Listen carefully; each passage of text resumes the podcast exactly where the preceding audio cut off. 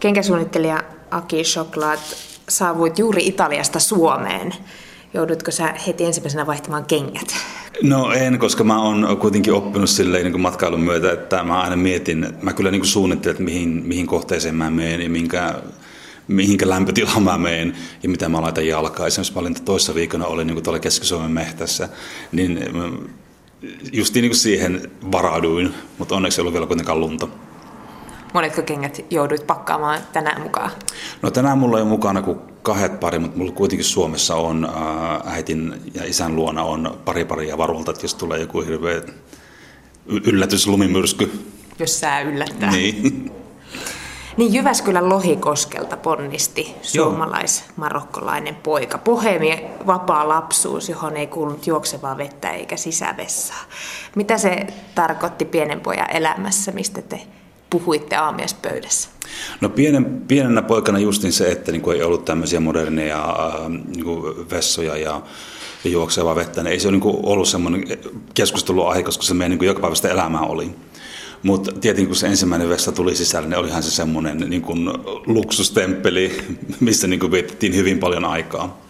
Mutta mun lapsuus oli tosi äh, vapaa, vapaamuotoinen ja mä, niin kun, se oli vähän niin kuin kom, kommuunimainen oikeastaan, koska oli myös niin mun isoäiti ja mun täti ja öö, me asuttiin isossa puutalossa Lohikoskella ja tosi niin kuin, että meillä ei ollut, meillä ei ollut niin aamiaishetkeä, missä me kaikki pöydän ympärillä istuttiin. Että me kaikki niin kuin tehtiin vähän, niin kuin, syötiin milloin syötiin ja niin edelleen.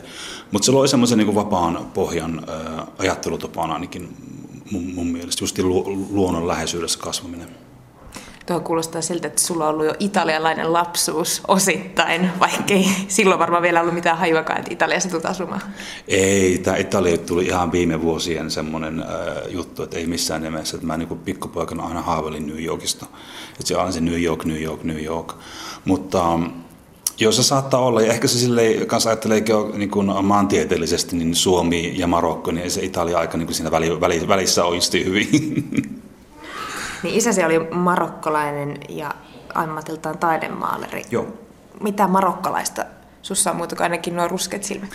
No, äh, no mä, mä, se on tosi vaikea. Ehkä se on tämmöinen, niin kuin, mä en tiedä onko se nyt välttämättä marokkolaista, mutta mun, mun isoisä isä ja mun isoisä, ne oli molemmat niin kuin merimiehiä, ihan niin kuin ammatiltaan. Että he niin matkusti laivoissa ympäri maailmaa. Ja sitten mun isä öö, liftausmatkalla Suomeen tapasi, tapasi äitini. Niin musta tuntuu, tuntuu että tämmöinen niin vähän niin kuin vakabondi, nomadi veri on tullut tästä niin kuin mun perheestä. Onko se nyt välttämättä marokkolaisuutta, en tiedä, mutta saattaa olla, kun lähennekin matkusti sitten aika, aika kaukaisen itään. Olit kiinnostunut jo lapsena kengistä ja piirtämisestä. Miksi et sä, Aki Shoklat, sitten lähtenyt jo sinne taideuralle heti, vaan kiinnostuit politiikasta? Joo, no se on sitä lapsuuden semmoista, että kun ö, on tämmöinen ihana luova lapsuus ja aina niin kuin haaveilee, että on elämä vastakohtaista, mitä, niin kuin, mitä muilla on. Ja mä ajattelin, että mä en halua semmoista niin kuin luovaa elämää ollenkaan. Ja jotenkin toi, joku, joku jotenkin niin tämmöinen diplomaattimaailma niin kuin aina mua kiinnosti. Se jotenkin oli semmoinen, että musta olisi kiva olla, en mä tiedä mitä se tarkoitti, sitten mä halusin olla diplomaatti. Ja sitten mä varmaan just kirjasta luettu, politiikkaan se liittyy. Ja sitten kun mä aloin opiskelemaan politiikkaa, niin mä tajusin, että ei se, niin se diplomatia välttämättä politiikkaa ainoastaan on. Mutta musta vähän niin kuin on tullut semmoinen jonkinlainen diplomaatti joka tapauksessa. Että mä käytän paljon mun politiikan opiskelukokemusta mun nykyaikaisessa työssä, esimerkiksi tehtaiden kanssa tekemisestä ja asiakkaiden kanssa olemisesta, niin se on aina semmoista diplomatiaa se on. Sä lähdet opiskelemaan kansainvälisiä suhteita Joo. ja sitä diplomatiaa oikeastaan, politiikkaa 21-vuotiaana Amerikkaan. Miksi niin kauaksi piti päästä? Oliko se sitä marokkalaista verta? No se, se, se oli ehkä semmoista niin teiniunelmaa. Öö, se oli, mä oon niin aina ollut kiinnostunut populaarikulttuurista ihan niin pienestä saakka. Mä olin niin hirveä James Dean funny. Mulla oli mun äh, varmaan niin jotakin iso äidin vanhoja tämmöisiä niin teini-sarjakuvaa elokuva tähti lehtiä 50-luvulta vintillä, niin mä aina niitä pikkupoikana luin ja varmaan vähän kanssa mä joku James Dean sitten mukaan on. Mutta se on aina semmoinen niin kuin tämmöinen halu lähteä jonnekin muualle. Ja mulla on oikeastaan vieläkin vähän niin kuin koko ajan halu lähteä jonnekin muualle. Pitäisi joskus keskittyä yhteen paikkaan kyllä, mutta... No oli, minkälainen muutos se oli? Saiko kokea sen James Deanin olon? No sehän oli niin kuin täyttää niin kuin utopiaa, siis koko se ensimmäinen. Mä muistan, kun mä laskeudun Los Angelesiin, mulla oli yksi tuttu, joka niin kuin oli sitten jonka luona mä olin pari yötä ja sitten mä jatkoin sitten niin kuin mun opiskelupaikkaa matkaa myöhemmin. Mutta mä muistan, kun mä laskuin Los Angelesiin, niin ei sitä niin kuin pystynyt ollenkaan, öö, että et me niin kuin, Jyväskylässä yksi katu on joku kilometri, vi, vi, 5-6 korttelia. Ja mä muistan, kun mä istuin autossa ja se yksi katu niin jatkuu 45 minuuttia, niin sen, sen mä jotenkin muistan. Se oli vielä Hill Street, oli sen kadun nimi, koska mä muistan Hill Street Bluesin tai niin se, oli, tota, se oli ihan niin kuin toinen ajattelutapa tuli siitä, että miten iso maailma on. Mä niin kuin heti aloin oppimaan siitä kokemuksesta ja mä niin kuin suosittelen nuoria, niin kuin lähtee koko, koko, koko, kokemaan maailmaa ja sitten tulla takaisin Suomeen. Se. Varmaan kaikki tänne päädytään kuitenkin. No eikö se pelottanut? Tie, joka vaan jatkuu ja jatkuu ja jatkuu. Kyllä se, kyllä se, joo, ja kyllähän se koko kokemus kuitenkin, että se oli siis 80-luvun Los Angeles, niin voit kuvitella minkälainen paikka se oli 80-luvulla. Ja se kaikki just ensimmäinen kerta, kun mä laskeudun New Yorkiin 80-luvulla, niin se oli vähän niin kuin joku sci-fi, jonkin niin helvettiin, sumuiseen helvettiin olisit laskeutunut koneella. Et se oli niin kuin ihan, niin kuin, ihan niin kuin eri maa, mitä se nykyään on. Niin kyllä se sillä niin pelotti vähän, mutta kuitenkin onhan siinä jännää, kun ajattelee Los Angeles, wow. Mystinen ainakin. Mm. Hypätään nyt opiskelujen ohi ja yli. Sen jälkeen menit töihin American Expressiin New Yorkiin. Miltä näytti kiireinen bisnesmies Akis Choklat? No meillä oli alus, alus oli sillä että meillä piti olla puku päällä, valkoinen paita ja kravatti. Ja mä kyllä pin silloin rusetteja kaulassa. Ja öö, hirveän niin ihmismassan kanssa menit, oikein semmoinen tyyppinen juppielämä. Me, mä muistan, me toimistossa tilattiin, niin kuin, me voit, niin kuin, se oli kanssa jännä, että me niin kuin voitiin tilata kahvia ja joku croissantti äh, kreikkalaisesta corner delista ja niin toisen sun tiskille. Jota ei Jyväskylässä varmaan voi tehdä. se oli joku just joku kolme dollaria tai kaksi dollaria 50. Niin se oli niin kuin, et niin kuin, mitä vähemmän sitä liikkuu, niin sitä parempi se oli. Ja kyllähän siinä alkoi sitten kiloja kerääntyä, mutta oli se niin kuin mahtava kokemus. Mä olin CBS Newsillä ja mä hoidin American Express ja CBS Newsin henkilöiden niin kuin kaikkia Amerikan korttiasioita ja kaikkia matkailuun liittyvää, niin oli se aika hieno kokemus. Mutta se oli nuoren henkilön kokemus ja se oli tosi stressaava, koska kaikki työt, mitä me tehtiin, niin liittyi niin uutisiin. Ja yleensähän tuli negatiivisia uutisia, mitä tapahtui. Mä olin siellä niin Oklahoma City bombingin aikana ja kun toi se kirjepommittaja saatiin kiinni, niin mä muistan aamulla, kun mä sain sen soitin ja ne ei suostunut kertoa, mitä on tapahtunut tässä kylässä. Ja sitten ne sanoo että on saanut sen kiinni, niin kaikkea tommosia, niin kyllä se, niin kuin, se vähän niin kuluttaa. Ja sitten viiden vuoden jälkeen nykissä, niin mä sitten päätin lähteä seuraamaan mun unelmaa ja, ja kenkiä ja, ja muotimaailmaa. Niin sä päädyit kadulle myymään siskon kanssa vaatteita. Joo, molempien siskojen kanssa päädyin sinne. Ja, ja sitten meidän isoksi yllätykseksi ihmiset osti niitä. Että sehän se oli se kaikkein niin kuin, tärkein ehkä kohta mun elämässä. Niin sieltä sitten Lontooseen Royal College of Art. Joo. Oli tämä koulu. Miten se palo syttyi, joka jo ehkä siellä lapsena oli harrastuksena, tai voiko sitä harrastukseksi ehkä kutsua, mutta piirtäminen kengät. Miten se syttyi? Mä oon aina, mä oon aina rakastunut piirtämistä ja suunnittelua ja, ja kaikkea tämmöistä niin luovaan liittyvää. Tietenkin kun isän ateliassa on pienestä saakka kasvanut, niin ehkä sekin on tarttunut sillä lailla, mutta se, ehkä se niin semmoinen tärkein ö, hetki elämässä oli se, että mulla oli tosi hyvin asiat henkilökohtaisesti Jenkeissä. Mulla oli, ö, ei ollut velkaa ja oli niin kuin, kaikki niin kuin, suhteet oli ok ja oli mahtava työ ja oli vähän niin kuin päässyt siihen unelmamaailmaa, mitä niin ajatteli. Ja sitten silloin, eihän silloin ollut mitään kännykköjä ollut siihen aikaan. Niin sitten yksi yö tuli tota soitti ja kun tuli yöllä soitto kotiin, niin se niin kuin tiesi, että jotakin on tapahtunut. Ja mun isä oli saanut sydänkohtauksia. Mä olin 24 tunnin sisällä Pohjois-Afrikassa, Marokossa juoksemassa äidin kanssa sairaalaan katsoa mun isää.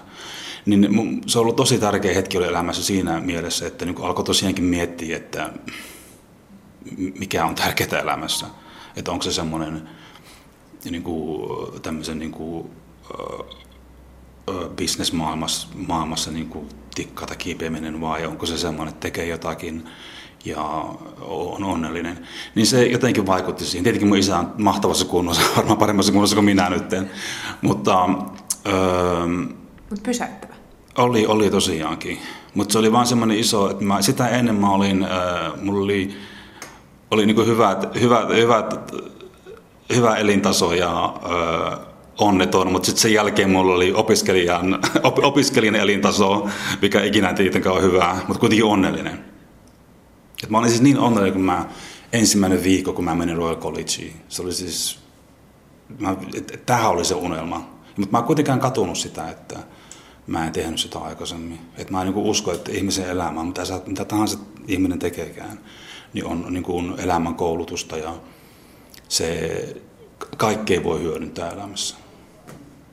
No miten sä, jos sä ajattelet nyt jälkikäteen, mitä hyötyä siitä oli, että sä et ollut ihan junnupoika, joka lähti opiskelemaan niin kuin taiteen parissa? Vaan no, että olitkin vähän vanhempi. No justiin, niin kuin, en mä kyllä sano, että mikä hirveän niin kuin, fantastinen ja hyvä bisnesmies on, mutta kuitenkin tämmöinen niin kuin, ö, bisneselämä ö, ja jos me niin suoraan muotikoulusta aloittaa jonkun merkin, niin kyllä se niin on aika, aikamoinen riskiotto.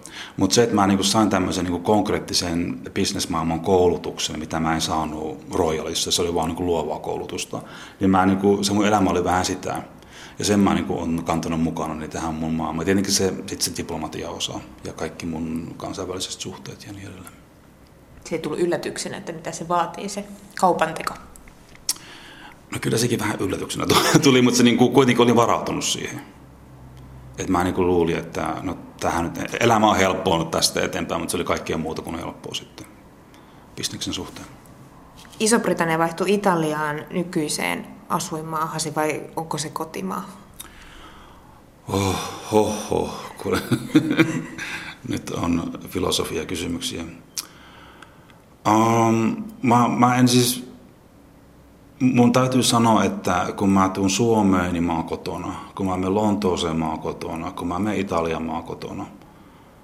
Et mä, en, mä en voi sanoa, että mulla on yksi semmoinen. Että mä oon, niin kuin, mulla on, että niin kaikki on koti. Että mä en voi sanoa, että mulla on yksi semmoinen paikka. Että se on ihan mahdottomuus. Millaisessa, millaisessa hetkessä sun ura on tällä hetkellä, Aki Shoklat? Miten sä kuvailisit sitä? No tällä hetkellä mun ura on, mä saatan olla No mä, mä oon tosi hyvä, hyvässä tilanteessa, että mulla on niin paljon töitä, koska mä teen siis kaikkea muutakin kuin ainoastaan kenkien suunnittelua. Että mä oon tota, mulla, mun, kaikkea niin muotiin liittyvää. Mutta mulla on tosi, tosi niin kuin hyvä tilanne ja mulla on paljon töitä, mitä monet henkilöt varmaan ei voi sanoa. Että mä niin kuin en valita missään nimessä sitä, että mulla on paljon töitä, mutta niin kuin aika, aika kiireistä on ollut. Mä viimeisen kahden viikon aikana olin Mä olin Pariisissa, Baselissa, Lontoossa, Milanossa ja Suomessa ennen tätä Suomen matkailua. Niin mulla niin kuin aika paljon elämä menee matkailuun, mutta se on niin kuin kaikki työhön liittyvää, että ei ole niin kuin semmoista lomamatkailua nyt ollut pitkää aikaa. Niin onko se niin, että muotimaailmassa Italia, italialaisia tämänhetkisiä ja tulevia arvostetaan vielä. Tässä oli ihan muutama viikko sitten uutinen, jossa italialaiset taidemaalarit sanovat, että, että kun he eivät pääse sieltä Da Vincin takaa enää ponnistamaan.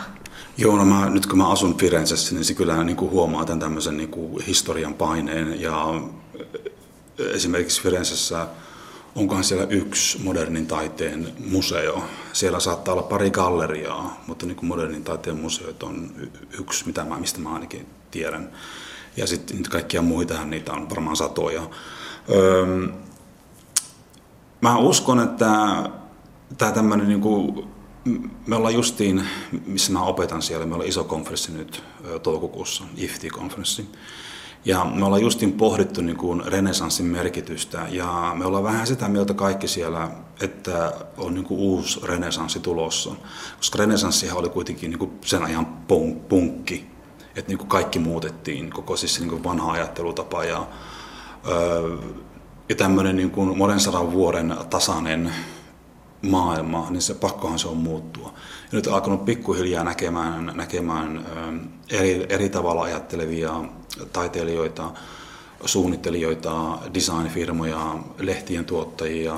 Että se, se, se, se niin semmoinen sub, subkulttuurin underground-maailma on alkanut kehittymään. Niin se on aika jännä niin kuin tilanne tällä hetkellä. Mä niin uskon, että Italiasta tulee jotain. Se on niin tuotannon luvatun maa, että se niin kuin, mä tuotan Italiassa ja se on ihan uskomatonta käden jälkeen, mitä siellä niin kuin voi tehdä. Mutta sitten se luovuus on sitten se toinen asia.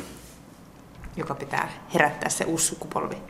Joo, ja se on alkanut, siellä on tosi mielenkiintoisia lehtiä, esimerkiksi tuo Toilet Paper, niin kuin vessapaperi on yhden lehden nimi. Ja se on niin katalaanin semmoinen, ymmärtääkseni katalaanin projekti, niin se on, ähm, niin kaikkea, kaikkea, kaikkea, kaikkea uutta on alkanut nyt tulemaan. Siellä on yksi toinen ryhmä, jonka nimi on tuo Forma Fantasma Sisilia, Sisiliasta. Ja niiden konseptit ovat ihan uskomattomia. Joskus ei tiedä, mitä ne on, onko ne niin sisustukseen liittyviä vaatteita vai taidetta vai mitään, mutta kuitenkin ihan niin uutta ajattelutapaa. Puhutaan nyt vielä kengistä. Joo, takaisin kenkiin. Takaisin kenkiin. Helsingin Sanomien nyt liite teki tässä ihan vähän aikaa sitten jutun konverseista, urheilukenkien historian myytyimmästä kengästä. Nytissä kerrotaan, kuinka tuota tennaria käyttävät nykyään niin punaisen maton julkikset kuin tavalliset tallaajat. Lisäksi tässä jutussa mainitaan Reebokin Pumpit ja Nike Air Force Oneit.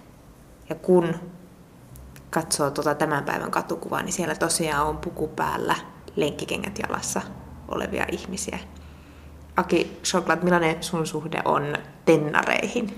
No, mä rakastan tennaria. Mulla tällä hetkellä tennarit, jotka on saanut inspiraatio 1900-luvun alun Victorian ajan kengästä.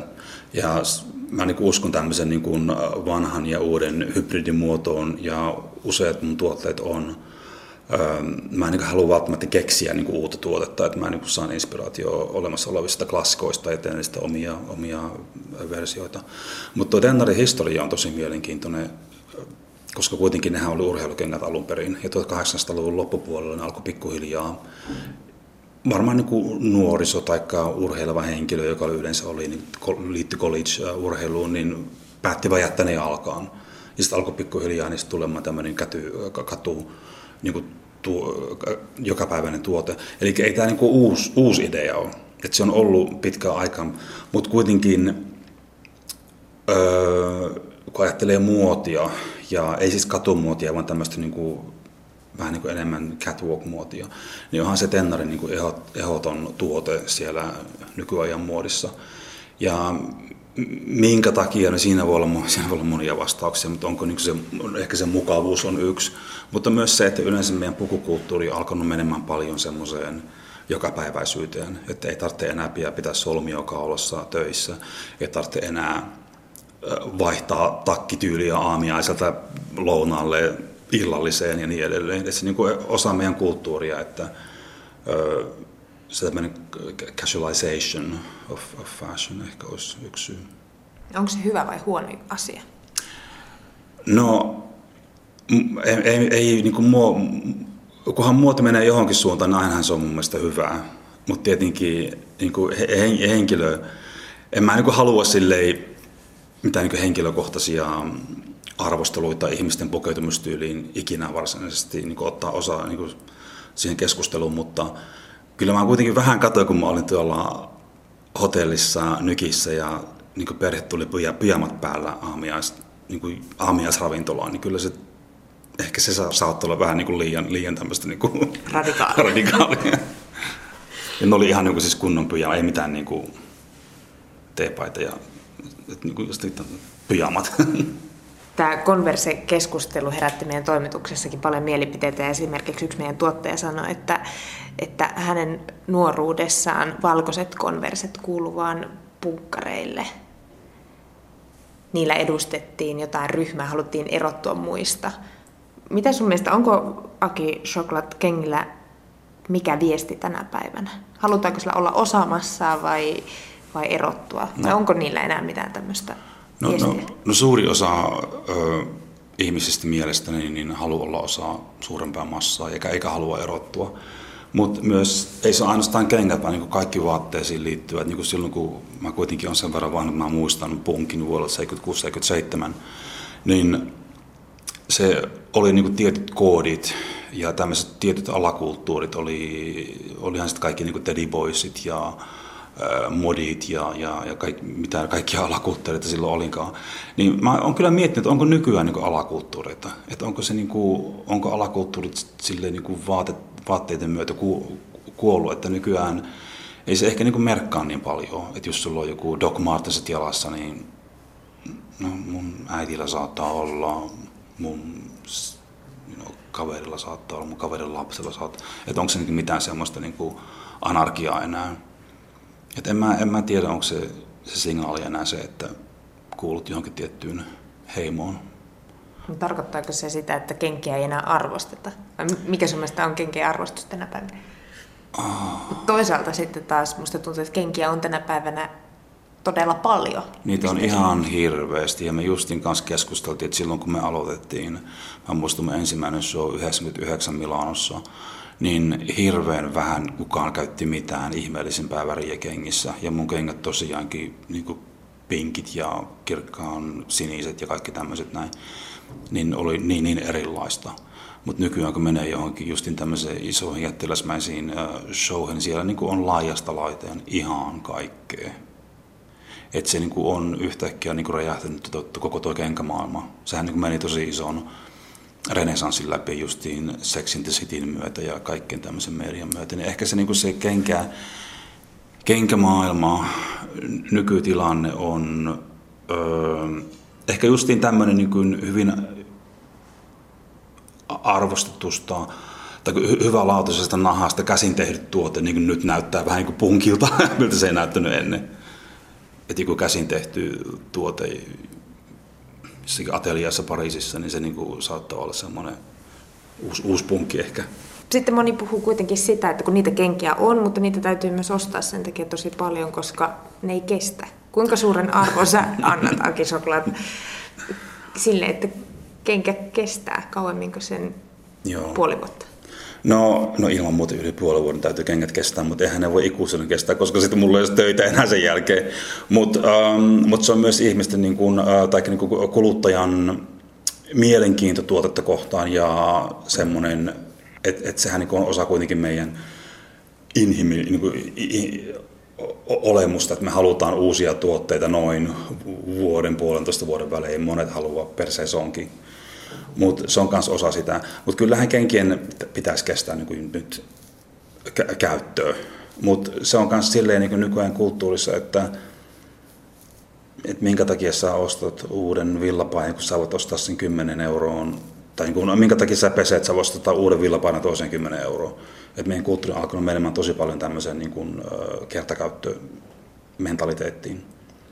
Ja ehkä kenkien puolella on se myös esimerkiksi voit mennä johonkin supermarket-tapaiseen kenkäostoskeskukseen, mistä niin kuin voi vaan ostaa hyllyltä korillisen kenkiä ei maksa paljon mitään. Niin kuka sitä niin kuin silleen se enemmän miettii, että kuinka kauan ne kestää. Ja suutarit kuolee.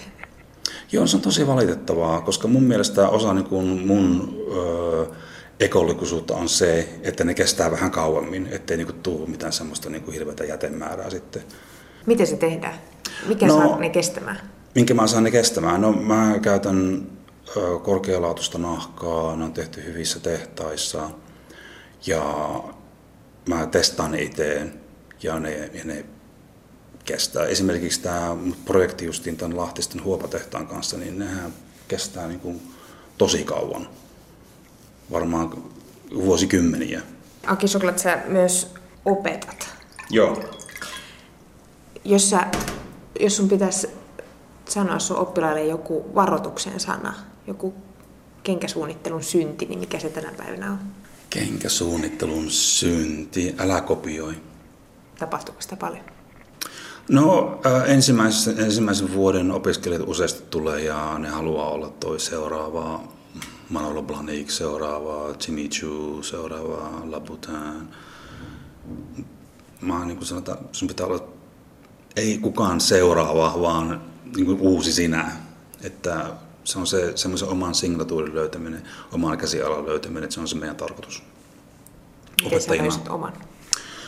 No kokemuksen kautta ja se, se, niin kuin se mun oli, mulla on vieläkin silleen, että mä en niin oikeastaan silleen, mun oma, siis mulla on mun oma kokoelma, sitten mä suunnittelen muille mun nimellä. Tietenkin jos mä suunnittelen muille mun nimellä, mun täytyy katsoa minkälainen asiaskunta heillä on, että se niin käy heidän mallistoja ja niin edelleen. Mutta mun niin kuin, oma kokoelma on, mä suunnittelen vain niin kuin, ihan niin kuin omista lähtökohdista ja mä ollenkaan ajattelen, että onko ne kaupallisia vai ei. Jos ne on kaupallisia, niin mahtavaa. Mutta jos ne ei ole, niin kuitenkin se on se oma luovuus on silleen, tär- tärkeä, tärkeä tässä mun oma, oman nimen kokoelmassa. Sä oot nimenomaan tehnyt paljon miehille kenkiä ja täällä Suomessa mä oon tavannut monta miestä, jotka valittelee sitä, että on tosi vaikea löytää täältä esimerkiksi talvikenkiä, jotka olisi tyylikkäät.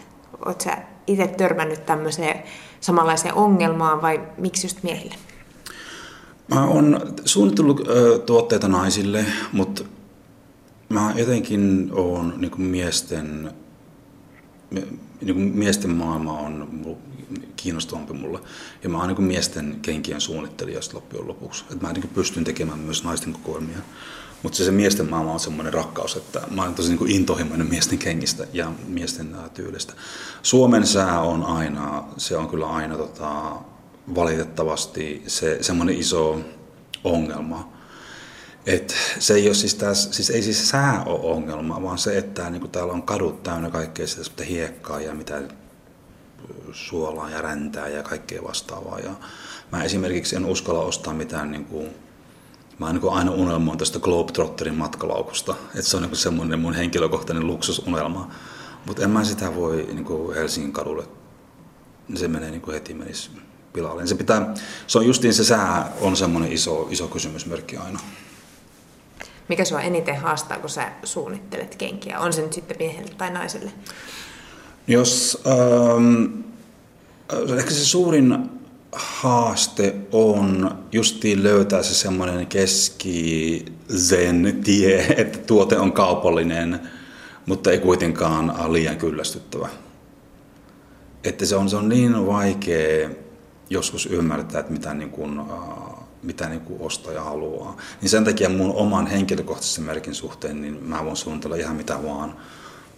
Esimerkiksi tämä mun viimeinen sulkakenkä, niin ei varmaan niin hirveän moni mies osta sulkakenkää, mutta kuitenkin, että se niin oli niin kuin pakko tehdä. Niin se oli siinä mielessä se on kiva, että ei ole tuollaisia haasteita, mutta niin kuin kaupallisessa kenkäbisneksessä niin se on se haaste, että on luova, mutta ei kuitenkaan liian pelottava asiakkaalle. Mä tein sulle tämmöisen Suomi, Italia, Iso-Britannia. Ei tämä nyt oikein visa ole, mutta saat valita tästä aina, että mikä, mikä on mieluisin vaihtoehto. Okei. Okay. Ja aloitetaan ruuasta, koska kuulin, että olet kulinaristi. Minkä näistä mieluiten valitsisit? A. Pizzan, B. Fish and chipsit vai lenkkimakkaran? Pizza, jonka juuri on monta tuntia, kymmenen tuntia sitten nautin Italiassa. Mutta kyllä se pizza niin kuin voittaa. Mäntymetsä, nummet vai vuoret? Mäntymetsä. Big Ben, Pisan kaltava torni vai Temppeliaukion kirkko? Big Ben. Järvi, meri vai kanaali? No järvi. Järvi ehdottomasti. Eikö Suomi voittanut jo? Suomi voitti, joo, okay, joo, joo, kyllä, joo. kyllä. Joo, mutta se on tosi mielenkiintoisia kysymyksiä, koska tota, no, mulla on lempipizzapaikka ja aina kun sinne menee, niin se on, että oh my god, mulla on oma lempi, mä voin luoda oman pizzan siellä. Niin se on tota, semmoinen, mutta toi äh, Mäntymetsä, mä just niin kuin on ollut Keski-Suomessa ollut siellä, niin tota, kyllä se on niin upea sielun niin semmoinen ilmanen joku tämmöinen re- rehab spa, kun menee, kun menee tuonne mehtään kävelemään. Ja Big Ben, se jotenkin tulee joku Peter Pan mieleen siitä, että se on niin maaginen, kun sen näkee. että se on aivan tota, mä niin aina pysäyn ja heti tulee sellainen pikkupoika, pikku, pikku, pikkupoika olo, kun näkee Big Benin, että on se aivan niin upea, upea rakennus. Se, mitä mä mietin, kun mä tein tätä, niin oli tosi vaikea miettiä, että mikä se on se Suomen Big Ben. No, se on se puu tuolla keskellä luontoa. Mänty. Mm. Mänty tai koivu, mutta ehkä se mänty on niin isompi, mutta se on, toi Suomen luonto on niin, se on niin uskomaton, kun se sinne tulee takaisin. Nyt se, se on täällä meidän jokapäiväistä elämää. Sä voit kävellä sun takapihalta ja kävellä tuntikausia, että et näe ketään. Mutta kun tänne tulee maailmalta ihmisiä, niin ne on kaikki niin kuin ihan niin kuin, että wow. No oot sä päässyt elämässä tähän asti 51 vuotta takana elämään tinttimäistä elämää? No, eihän se ole mitään muuta kuin tinttimäistä. Ilman mitään näitä tämmöisiä niin kuin, uh, uh, mitä nämä on nämä tämmöiset niin kuin kriminaaliset tilanteet onneksi.